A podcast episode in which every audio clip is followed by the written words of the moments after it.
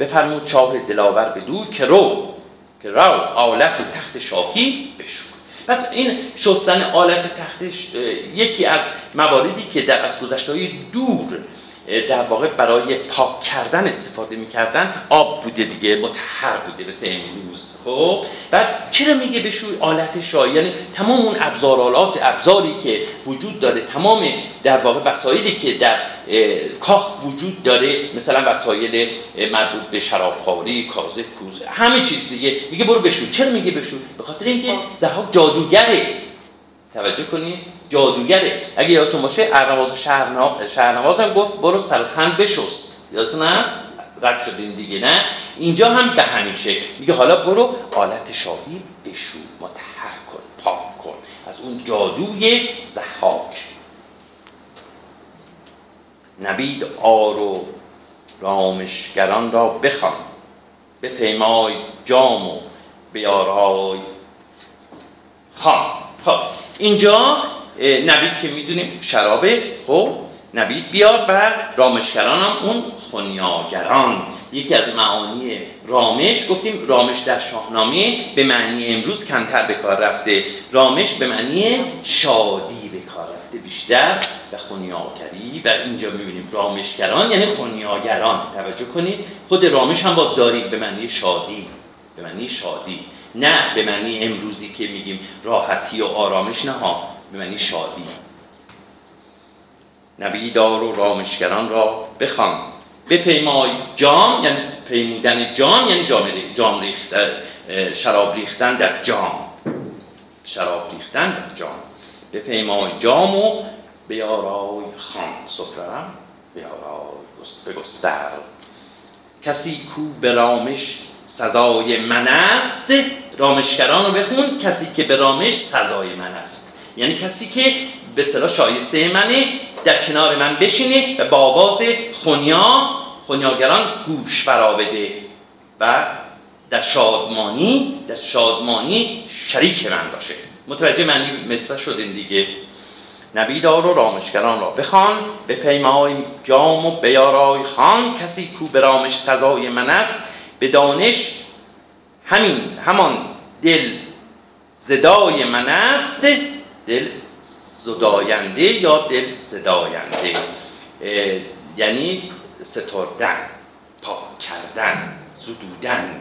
یعنی اون کسی که غمها رو از دل پاک می‌کنه از دل میزداید. در چاپ جدید استاد خالقی زدای نوشته یا زدای خب خورده چیز مردد بوده و مشخص نبود برای اون مشخص نبوده که زدای یا دلزدای نظر مثل دلزدای باشه. حالا برحال زدودن دیگه. امروزی هم داریم. زدودن. خب؟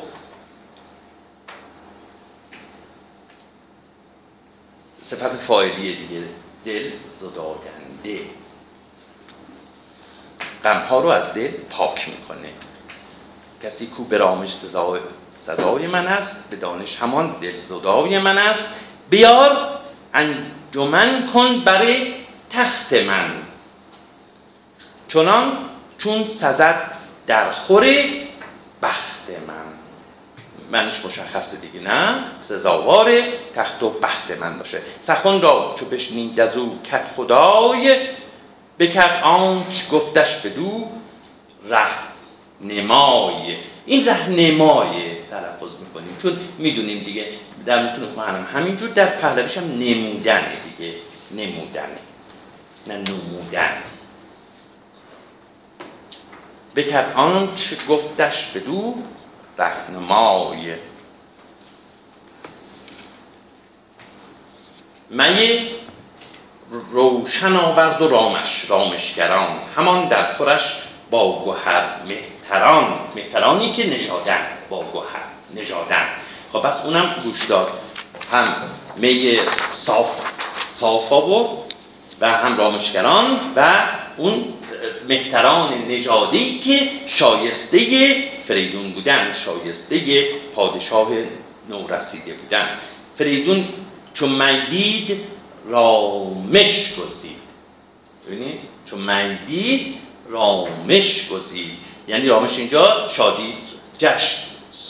جشن. سور. سور. پس معنی متوجه شدین دیگه معنی رامش رو. این به معنی نمیده که چون مشروب خورد طلب خونیاگر رامشگرا رو کرد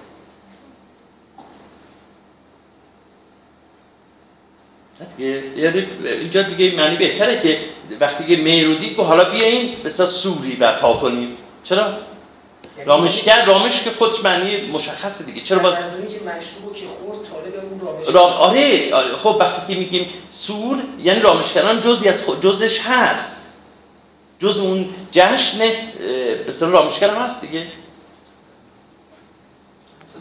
شبیه کرد جشن تصریح می‌کنه بله. شبیه کرد و جشنی چنان چون سزید شایسته چنان که شایسته او بود.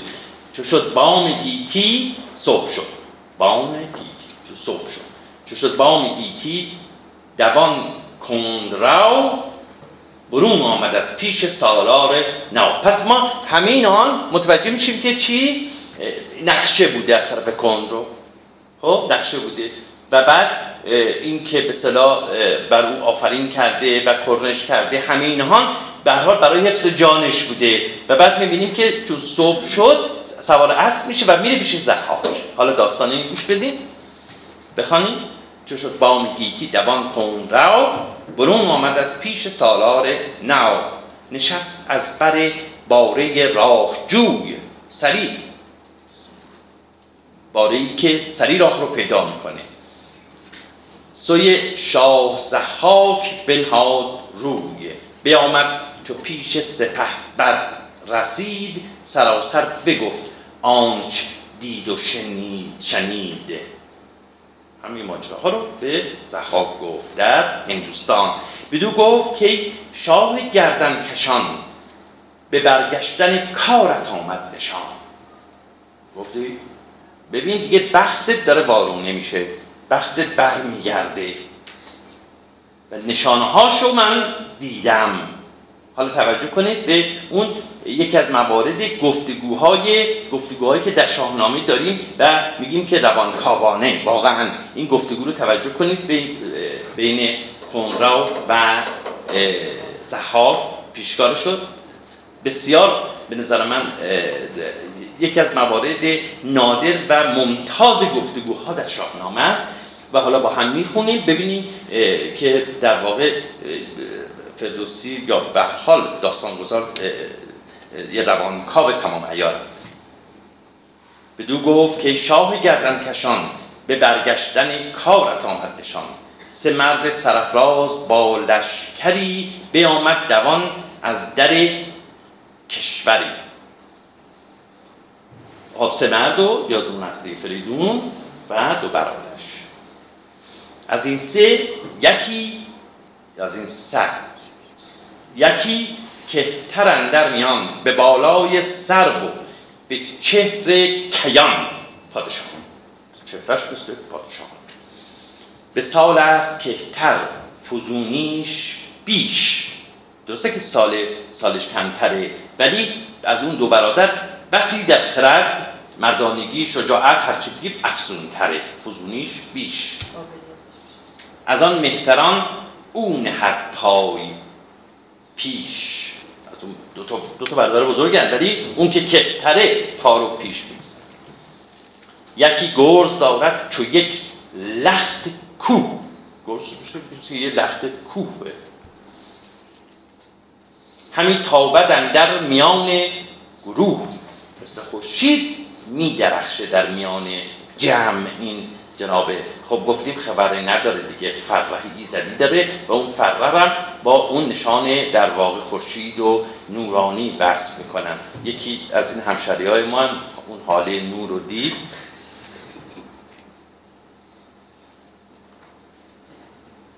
یکی گرز دارد چو یک لخت کو همی تابدن در میان تابدن در میان گروه.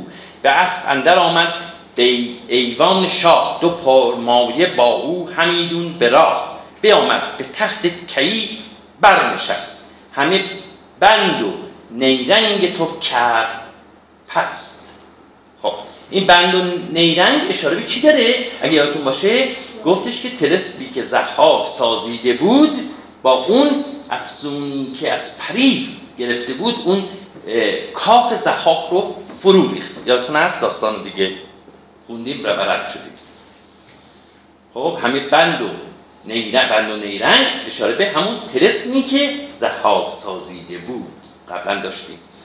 همه بند و نیرنگ تو کرد پست هر آن کس که بود در ایوان تو ز مردان مرد و ز دیوان تو پس گفتیم که زحاک هم دیوان و هم پریان و هم آدمیان رو در خدمت داشت. به اون کسانی که در واقع تو به درگاه از آدمیان به دیوان گمارده بودی مردان مرد و دیوان تو سر از بار یک سر فرو ریخت شان سر از بار یک سر فرو ریخت شان یعنی گردنشون زد.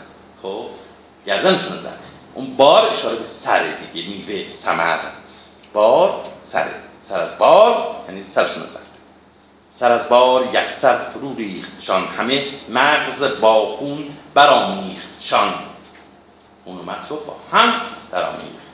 بدو گفت زحاک توجه کنید اون نکته رو ببینید مکالمه رو ببینید. بعد این کنرا ماجرا رو برای شهر میده و بعد این مستبدین تاریخ دیر قبول می‌کنن که زمان عظیمتشون فرا رسیده و باید برن. و این تا آخرین مرحله هم هنوز نمی‌تونه باور کنه به چنین رویدادی توجه کنه. بعد بگه که بدو گفت زحاک شاید بودن که مهمان بود. شاد باید بودن که مهمانه تو چرا نفوس میگه نفوس بد می‌زنی.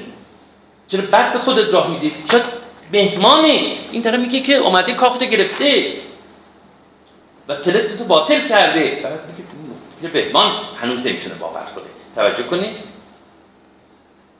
بدو گفت زحاک شاید بودن که مهمان بود. شاد باید بودن مهمان که میاد آدم شادی می‌کنه دیگه. باید شاد باشیم چون این داد پاسخ ورا پیشکار که مهمان که با گرزه گافسار به مردی نشیند به آرام تو ز تاج و کمر. بسترد نام تو به آین خیش آورد ناسپاس چونین گر تو مهمان شناسی. شناس. شناس. خب میگه که تو پیشگار خونروش بگه خونروش بگه که چطور مهمانیه که با گرز گافسار که به لخت کوه اومده به مهمانی تو. بعد بیاد سر جای تو میشینه و اون نام تو رو از تاج پاک می‌کنه. میز داید پاک می‌کنه از کمر.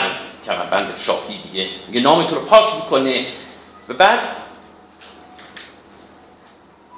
به آین خیش آورد ناسپاس یعنی ناسپاس اینجا یعنی ناسپاسی یعنی اینکه در واقع اون آین مهمانی رو پاس نمیدارد چه چیزی می‌خواد بگه؟ آین مهمانی رو پاس نمیدارد بعد میگه که اگر فکر می‌کنی که این چنین مهمان توی که با گرزه گافسار اومده بر تخت تو نشسته اگر فکر می‌کنی که مهمانه تو مهمان شماست. تو مهمان. من نمی‌دونم دیگه. امروز هم همین بیان رو داریم دیگه.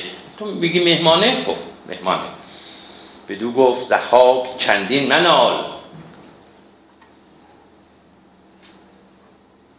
خب بدو گفت زحاک چندین منال که مهمان گستاخ بهتر به فال. که مهمان گستاخ بهتر به فال. خب ببینید گستاخ به معنی امروزه که معنی کاملا منفی داره دیگه. نه؟ ما میگیم وقتی آدم گستاخه یعنی روح در واقع معانی منفی دیگه هم داره. ولی گستاخ در شاهنامه و در متون کهن یک معنیش یعنی بسیار صمیمی. بسیار صمیمی. در اینجا معنی چیه؟ صمیمیه. میگه که مهمان مهمانی که اینجور در واقع صمیمانه رفتار می‌کنه و خیلی خودیه خودی یا خودی نشون میده که بعد میاد مهمان من روی تخت من میاد لم میده. خب خیلی با صمیمی باشه دیگه نه؟ خیلی با صمیمی باشه این مهمانی که میاد روی تخت. بعد حتما ارنواز و شهرنازم که با معشوقگان اونم به اصطلاح در کنارش قرار می‌گیره. خب میگه که این خیلی بخت خیلی خوبیه فال. بهتر به فال. یعنی بخت خیلی خوبیه. فال خیلی خوبیه. این سرنوشت خیلی خوبیه که این مهمان مهمان اینقدر صمیمیه با من که میاد خیلی راحت میاد سر تخت من میشینه. چه اشکال داره؟ این که خیلی بهتره. توجه کردی؟ به فال نیک. باید بگیریم. چون این داد پاسخ بدو کن را اینجا هم هنوز قبول نکرده. هنوز قبول نکرده که سرنوشت محتوم خودشو که در واقع دیگه توی ایران جایگاهی در پادشاهی جایگاهی نداره. چون این بدو گفت زها چندین منار که مهمان گستاخ بهتر به فال. چون این داد پاسخ بدو کن رو که آری شنیدم تو پاسخ پاسخ شنو. گر این نامور هست مهمان تو حالا داره جواب میگه میگه مهمان تو هست. مهمان گستاخ و صمیمی تو هم هست. رفته بر روی تخت شاهی تو. خب گر این نامور هست مهمان تو چه کار استشن در شبستان تو؟ خب مهمان بسی نیست. اومده سر جای تو. تو داری میگی که به خاطر صمیمیتی که یه مهمان با میزبان داره. خب رفته این حرفی نیست. ولی حالا رفته اونجا. با در واقع حرم تو چه کار داره اونم باز مهمانه. چه کار استشن در شبستان تو که با خواهران جهاندار جمع نشیند زند رای بر بیش و کم رای بر بیش و کم زدن یعنی همه کار بکنه دیگه. در واقع گپ و گفتگو و حتی حرفای عاشقانه دیگه. ما نبودیم تو دنیای اساطیر احتمالا بوده دیگه. به یک دست گیرد رخ شهرناز به دیگر عقیقین لب ارنواز لب سرخ آزو بگیره. یه دستش دست شهرناز و یه دست هم که خب بعده. شب شب تیرگون خود بتر زین کند به زیر سر از مشک بالین کند گفتیم که یکی از مواردی که واقعا در, در شاهنامه فردوسی به رعایت افت کلام بین تمام شعرهای ایران معروفه. ببینید تا این حد بیشتر نمیاد دیگه. الان اگر همین موضوع رو بدی دست شاعران دیگه ببینید چه صحنه های اروتیکی برای شما خلق می‌کنن. و اینجا در واقع به اینجا که می‌رسه زمینش هم که داره. می‌بینیم که داستان هم این زمین رو به شاعر میده. ولی واقعا دیگه از این بیشتر نمیاد. یا تو اون داستان به صلاح رودابه که میگه برفتند و گم شد کلید. یعنی میگه دیگه اون طرفش من نبودم. دیگه نمی‌دونم چه خبره اون شب زفاف چیز بود. رودابه؟ و زال خب در حال اینجا هم دیگه همینجا قطعش می‌کنه. میگه شب تیرگون خود بتر زین کند. به زیر سر از مشک بالین کند. چون مشک چون مشک آن دو گیسوی دو ماه تو. حالا مشک داره توضیح میده خب؟ که میگه این بالش می‌کنه بالش خودش قرار میده. بعد اینجا میگه حالا مشکی اون تو مشک آن دو گیسوی دو ماه تو. که بودند همواره دلخواه تو. برا شفت زخاب اینجا دیگه به رگ غیرت مردا برمیخوره دیگه. به اینجا بی که می‌رسه دیگه مردا دیگه نمی‌تونن تحمل کنن. و بعد اینجا دیگه متوجه میشه. برا شفت زحاک برسان کرگ. رگ غیرتش جوشید دیگه. خب؟ رگ غیرتش جوشید مثل کرگدن خشم. کرگ کرگدن. مثل کرگدن خشماگین شد. براشفت زحاک بر سان کرگ. شنید آن سخن کارزو کرد مرگ. کارزو مرگ آرزو کرد. دیگه فهمید. دیگه متوجه شد که به اصطلاح روز روزگار سختی در پیش رو داره. این گفتگوی این دو رو به لحاظ در واقع روان روانشناسی دقت کردین. حالا از این هم ببینید. به دشنام زشت به دشنام زشت و به آوای سخت شگفتی بشورید با شور بخت معنی شگفتی رو الان داشتیم. گفتم یکی به معنیش چی در شاهنامه؟ به معنی در واقع قیدی سخت سخت سیاه. میگه این شگفتی بشورید یعنی سخت شورید وقت. شگفتی بشورید با شور بخت یعنی کنرو شگفتی بشورید با شور بخت با دشنام داد و آوای سخت. بدو گفت هرگز تو در خانه من از این پس نباشی نگهبان من. پس بسیاری از موارد وقتی که اون حاکمان مستبد در آستانه سقوط که قرار می‌گیرن مسئولیت اصلی خودشون برگردن نمی‌گیرن. حتما میمیزن گردن دیگری. خب؟ و در اینجا میزه گردن کنرا و بعد به جای اینکه خودش به خودش بیاد که چه کار کرده خب؟ بعد میاد طرف نایبشو مجازات می‌کنه. مجازات چیه؟ بله به دشنام زشت و باوای سخت شگفتی هویدا رو کرد زندان. بله واقعیت. ببینیم. اصلا تاریخ اساطیر تکرار میشه. توجه کنید تکرار میشه. میگه شگفتی بشورید با شور بخت بدو گفت هرگز تو در خان من از این پس نباشی. نگهبان من ازلش کرد. قولشون هویدا رو انداخت توی زندان. فکر تقصیر هویداست. بعد اینم گفت دیگه نمی‌خواد پیشکار من باشی. از این پس نباشی نگه بان من. چون این داد پاسخ برا پیشکار که ایدون گمانم من ای شهریار. ایدون یعنی چنین. چنین برانم که یا اینجوری فکر کنم که ای شهریار که از آن تخت هرگز نبینی تو بحر. از آن تخت هرگز نبینی تو بحر. تو بهره از اون تخت دیگر نمی‌بری اون تخت دیگر از آن تو نیست. مرا چون دهی کت خدایی شهر.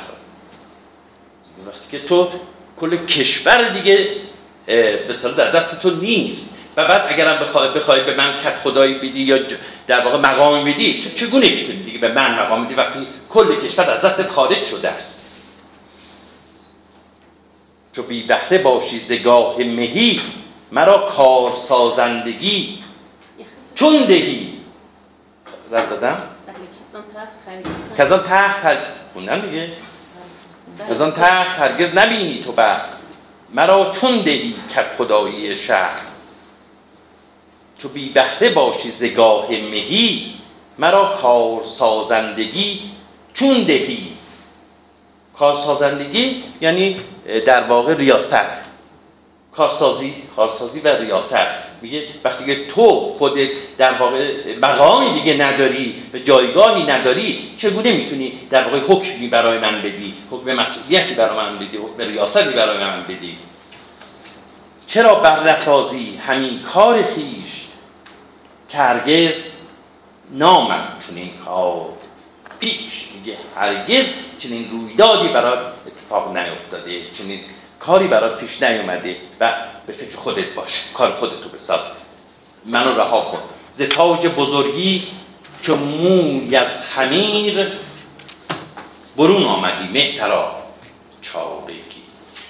ز تاج بزرگی چو موی از خمیر برون آمدی. مثل که موی رو از خمیر بکشن تو هم از اون منصب و پادشاهی خارج شدی. خارج شدی. چاره کار.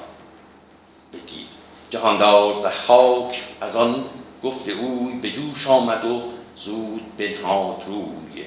بفرمود تا برنهادند زین. بر آن باد پایان باریک بین. تیزرو و تیزبین و تیزبین باریک بین. بیامد دمان با سپاهی گران. همه نر دیوان جنگاوران. گفتیم نر, نر و نره معنی اصلیش که داره. خب نر خب. ولی یه معنی در واقع زشت و بدهیکل و ستنبه ستنبه هم هست. اینجا همون دیوه دیگه. دیوه همه نر دیوان جنگاوران ز بیراه بر کاخ را بام و در گرفت و پکین اندر آورد سر. خب از راه بیراه اومد. از راه بیراه اومد.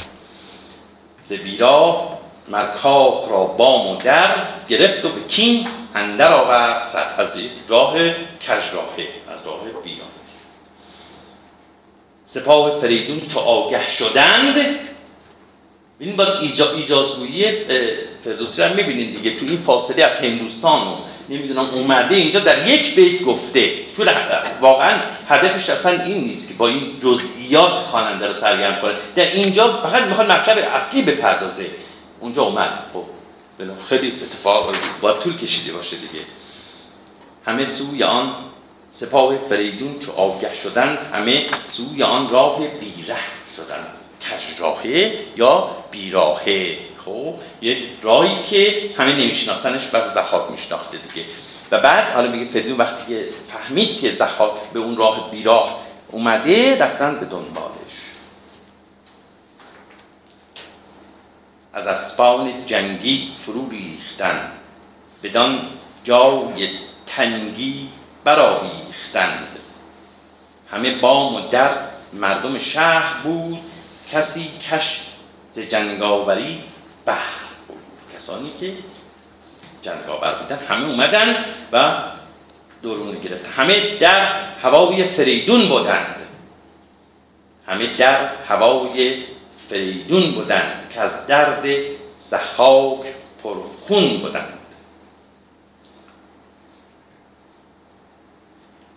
ببینیم در به معنی در واقع درگاهه. خب؟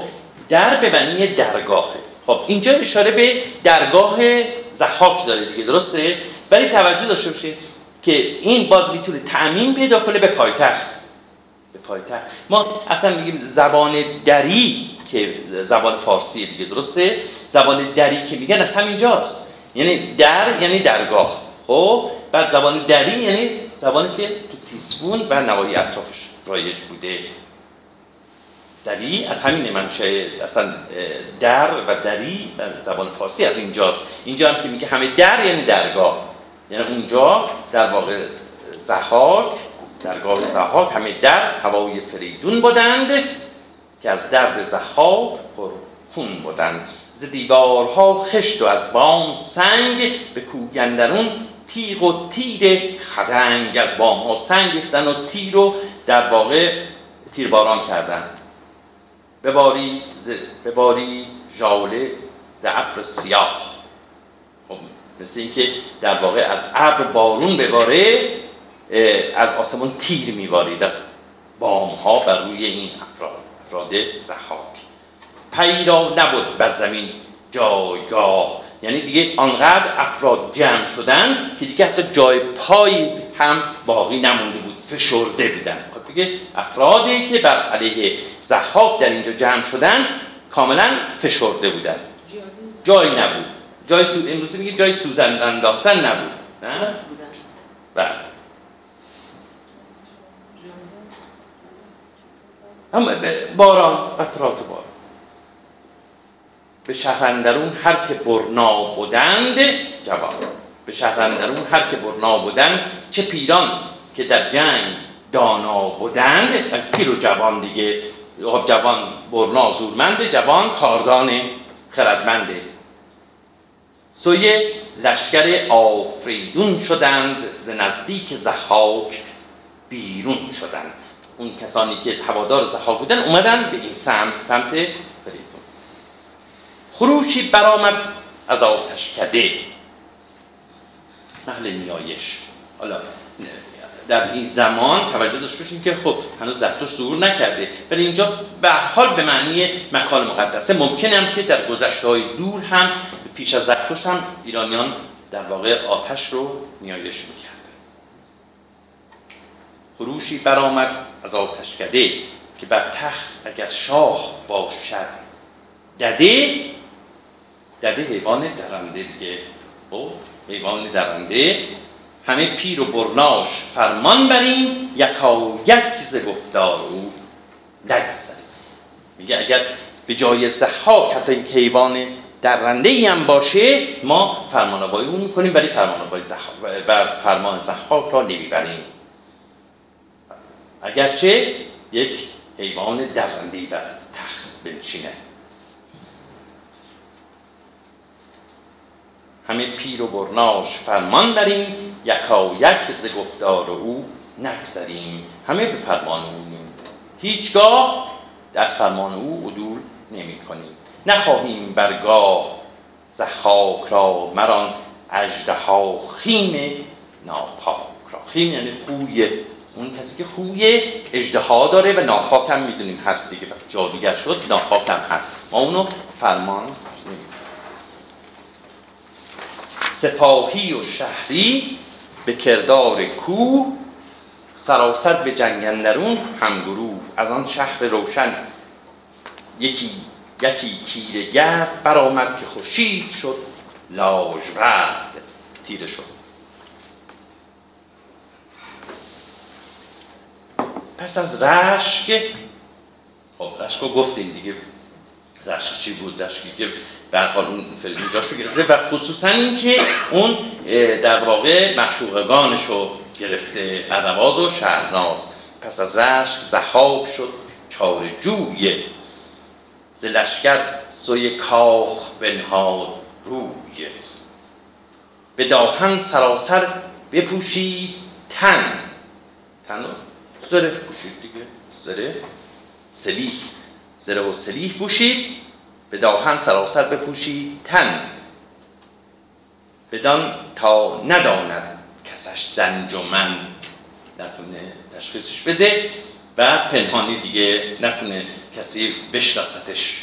بخاطر اینکه نشناسن سراسر تنشو از آتش.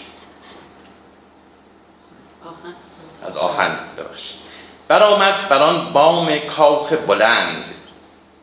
به چنگندرون شست بازی کمند. کمند شست باز.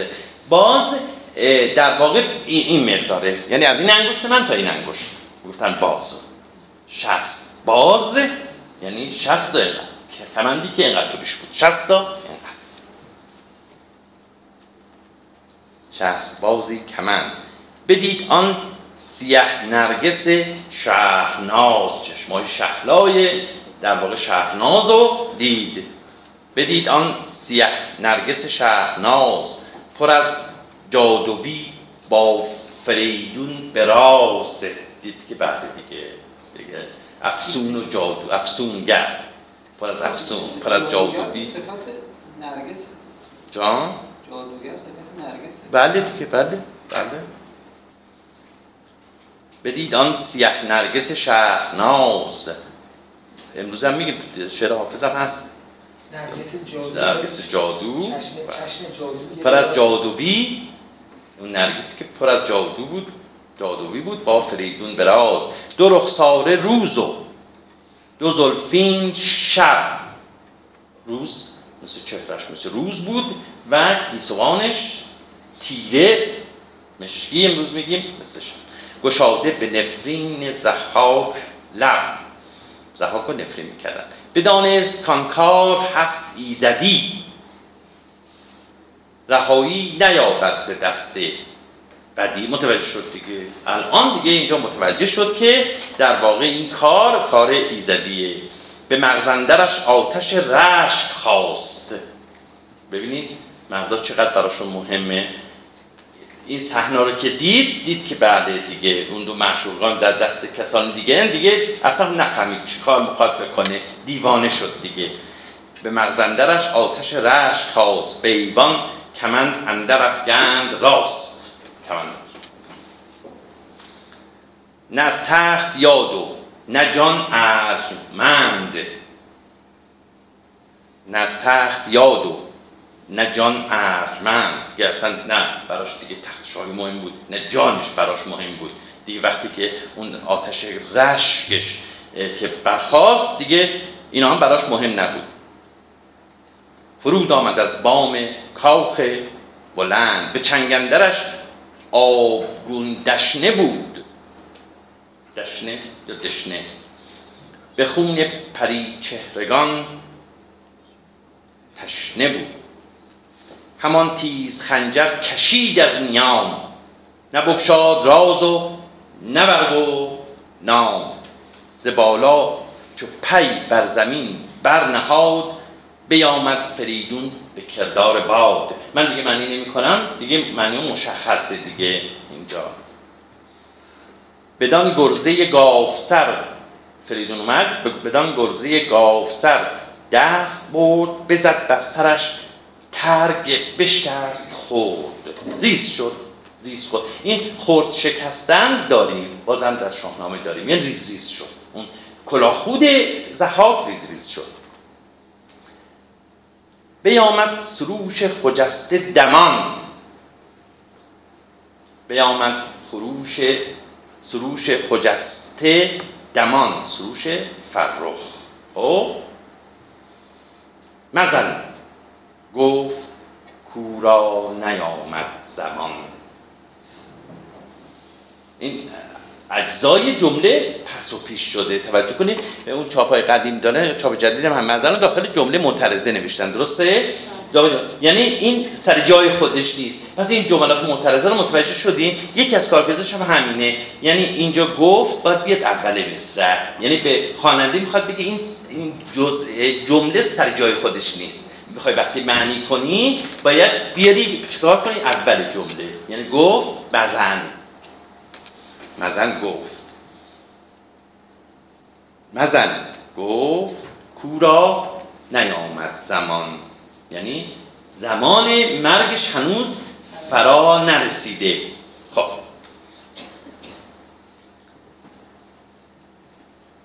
ما دیدیم که قبل از اون پری اومده بود دیگه نه؟ به افسون بهش آموخت. در اینجا سروش میاد. سروش میاد و بهش میگه که اون گرز می‌دونست که اگر اون گرز گاف سر رو فریدون بر مغز زحاک بزنه زحاک کشته میشه دیگه. و بعد اونجا گفت نزن.